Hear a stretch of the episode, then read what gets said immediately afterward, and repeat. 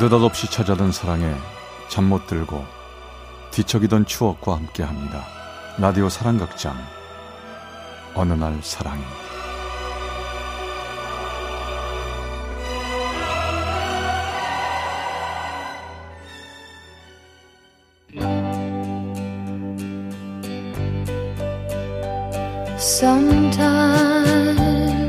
사랑의 체험수기 어느 날 사랑이 292화 첫사랑 그 남자 like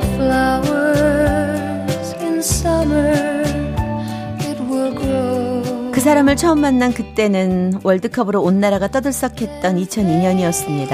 아휴. 그때 제가 대학생이었다는 건 아마 큰 행운이었었던 것 같습니다. 학교 수업도 빠지고 축구에 축자도 모르면서 응원 다니느라 신이 났던 여름. 그 여름을 월드컵으로 다 보내고 22살까지도 남자 한 명 사귀어보지 못한 저를 위해 친한 친구가 소개팅을 잡아줬습니다. 야, 미정아, 미정아. 어, 어, 어, 어쩌냐. 너 소개팅 한다고 쫙 빼입고 나왔는데. 왜? 아유. 뭐 잘못됐어? 너랑 소개팅 하려 했던 그 사람이 개인적인 사정이 있다고 오늘 소개팅 취소해달라고 그랬어. 아, 뭐, 뭐 취소? 당연히 그러는 게 어딨어 매너도 없이 에이, 급하게 무슨 일이 생겼나 봐 어쩌냐 미안해서 내가 대신 치맥 쏠게 어때? 어. 가자 그래 응?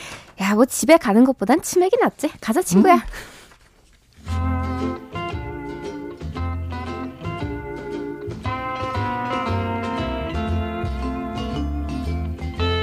그렇게 약속이 깨지고 2주쯤 지났을까요? 나른한 오후에 수업을 마치고 멍하니 하늘을 보고 있자니 갑자기 심심하기도 하고 취소됐던 소개팅을 다시 해보고 싶어지더군요. 야, 소개팅 다시 어떻게 좀 해봐. 그게 갑자기 될까? 아니 뭐 그 사람도 갑자기 취소했잖아. 우리도 음. 갑자기 연락해 보는 거지 뭐.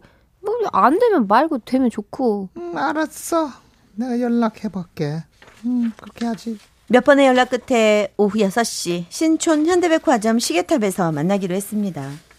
그런데 그날 저의 모습은요. 소개팅을 준비하고 나온 날과 달리 화장기도 없었고 티셔츠에 청바지를 입은 채로 그냥 나갔습니다.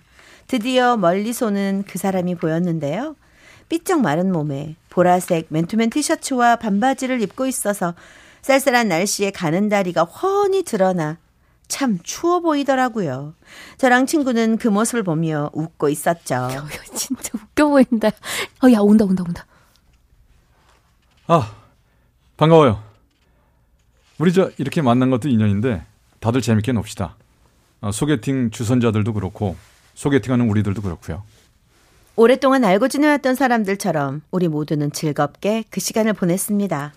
미정 씨. 네? 폰 번호 좀 알려줘. 여기요. 그래. 이건 내 번호고. 예. 어, 오빠 이름이 뭐라고 그랬지? 안 잊었어요. 김선우요. 김선우.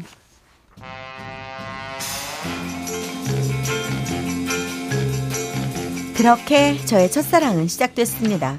대학교 4학년에 올라가는 그 사람은 어학연수를 1년 다녀왔지만 어떤 무엇도 우리 사이를 멀게 하지는 못했습니다. 그렇게 시간은 우리와 함께 흘러갔고 만난 지 4년쯤 됐을 때였어요. 권태기란 게 찾아왔나 봅니다. 아 도대체 너 요즘 왜 그래? 매사 나한테 고분고분 한 적이 없잖아. 아 오빠야말로 회사 들어간 후부터 맨날 나한테 짜증만 낸거 알아요? 너도 회사 다녀봐 얼마나 피곤한지. 아 그럼 나한테 화풀이 하려고 만나? 아 그러니까 우리 이제 그냥 결혼하자고 했잖아. 아 그럼 맨날 만나는 걸로 싸울 일도 없고. 아 아직 내 진로도 정하지 못했는데 바로 결혼하긴 싫어. 아 그럼 네가 취직하기 전까지 결혼을 미루라는 거야? 사랑한다면서 그 정도도 배려 못해요? 야 야 야 적당히 좀 해라. 우리가 지금 사랑 얘기할 사이야? 이제 서로 우리 알 거 다 알잖아. 아직도 뭐 확인이 필요해? 아니 함께 있는 순간순간 사랑 확인하면서 살아야 하는 거 아니냐고요. 아 피곤하다. 야 그만 하자. 야 집에 가자. 아, 피곤해.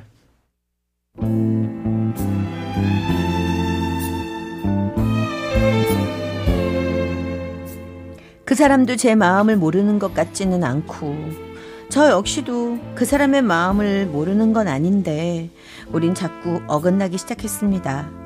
그러면서 전 점점 멀어져 가는 그의 눈빛을 견딜 수가 없었죠. 어? 이 밤에 잠 안 자고 무슨 일이야? 오빠, 잔 거야? 너술 마셨니 이 시간까지? 달. 야, 우리 그만 헤어지자. 알았지? 나, 뭐, 아휴, 구차하게 뭐 사랑 이런 거 구걸하고 싶지 않거든. 우리 이제 그만 서로에게 자유를 주자고. 갑자기 무슨 말이야? 왜 그래? 헤어지자니. 아, 나 오빠 눈빛 보면 다 알아. 나도 다 안다고. 잘 살아. 나도 잘 살게.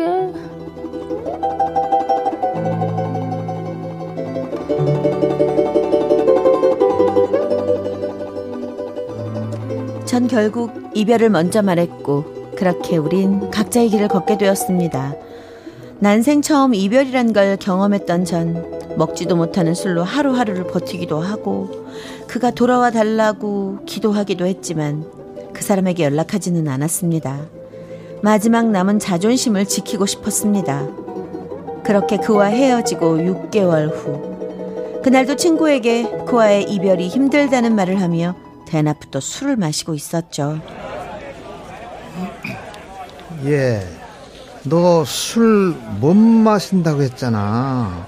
아, 이젠 아주 대낮부터 술을 아주 곧잘 마시네? 사는 게 뭐 있냐? 마시는 거지. 야, 너도 한잔해, 영순아. 아이고. 먹어, 먹어, 이거 먹어. 야, 그렇게 술 마시면서 괴로워하지 말고, 그렇게 보고 싶으면 한번 만나보지 그래. 자존심 같은 게 무슨 소용이야? 술에 취한 탓인지 그날따라 친구의 말이 왠지 그럴듯하게 들렸습니다. 그렇지. 자존심이 반물겨주냐? 어? 전 정말 그 사람이 보고 싶었습니다. 술도 조금 취한 상태로 결국 전 친구와 한 시간 정도 거리에 있는 그 사람의 동네로 찾아가 전화를 했습니다. 여보세요? 저 선우 씨, 저예요. 저 미정이 친구 영순이요. 잘 지내셨죠? 아, 네. 오랜만이네요. 근데 어쩐 일이세요? 우연히 지나가다가 선우 씨 사는 동네까지 왔어요. 잠시 커피 한 잔 마실 수 있을까요? 커피요?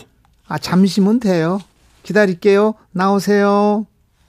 친구의 부탁을 거절 못한 그 사람은 제가 있을 거란 상상도 못하고 나왔고 전 떨리는 마음으로 그 사람을 기다리고 있었습니다. 멀리서 그 사람이 보였습니다. 도망가 버릴까 하다가 그냥 고개를 푹 숙이고 있었죠. 그런데요, 오랜만에 본 그 사람은 저를 보며 환하게 웃어줬습니다. 왜 웃어요? 아니야, 그냥 웃었어. 그 자존심 버리고 어떻게 여기까지 왔어? 예? 오늘도 술 기운에 온 거야? 오미정. 알고 보니 꽤 치밀한데 친구까지 시켜서 날 불러내고. 아이, 그런 거 아니라니까. 아, 됐어요. 아, 그냥 가면 되잖아. 아 잠깐만 잠깐만. 오빠가 한 마디만 할게. 네가 다시 내 손 잡으면 너 다시는 내 손 놓지 못할 거야. 알았어? 예? 네. 음, 알았어요. 그럼 나한테도 생각할 시간을 줘. 연락할게. 오늘은 그만 집에 가고.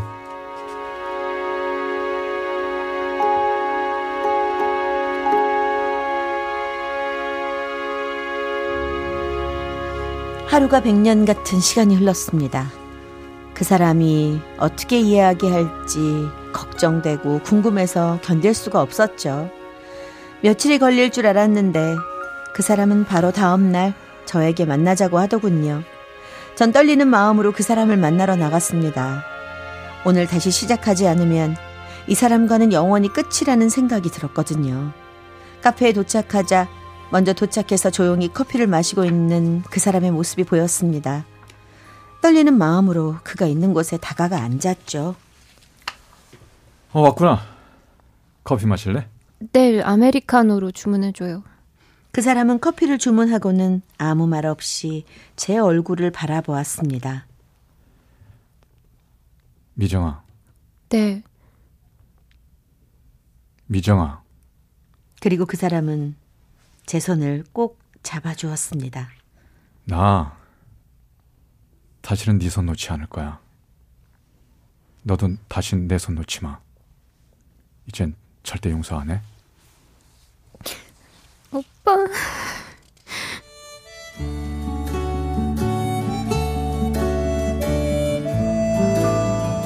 이렇게 해서 저는 첫사랑인 그 사람과 다시 만났습니다. 그 사람은요, 지금은 제 두 아이의 아빠입니다. 그런데요, 생각할수록 참 그때 그 사람이 그립습니다. 같이 사는데도 왜 그립냐고요? 결혼해 보니 정말 내가 그렇게 사랑했던 첫사랑이 맞나 싶은 생각이 가끔 들거든요. 왠지 그 첫사랑이 아닌 다른 사람과 결혼한 느낌까지 든다니까요. 아 배고파. 야 배고프다 밥 줘. 아유, 당신은 나한테 할 말이 배고프다는 말밖에 없어요? 아 또 있다. 뭐야? 꺾인 거야? 아, 진짜. 아 시원하다. 제가 그렇게 사랑했던 그 첫사랑은 도대체 어디 갔을까요? 하지만 이 글을 쓴이 순간도 행복합니다. 제 인생의 처음이자 마지막 사랑인 우리 남편. 넉넉치 않아서 사는 게 쉽지는 않지만 큰 일 없이 사는 게 행복하지 않냐며 가끔씩 나를 설레게 해주는 그 사람. 고맙습니다. 내 아이들의 아빠가 당신이라서. 행복합니다. 지금 우리가 함께 있어서 말이죠.